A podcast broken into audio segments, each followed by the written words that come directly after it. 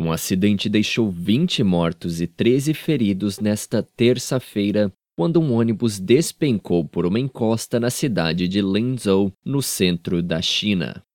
A maioria das vítimas eram membros de um grupo chinês de ópera que tinha alugado o veículo para fazer seus deslocamentos.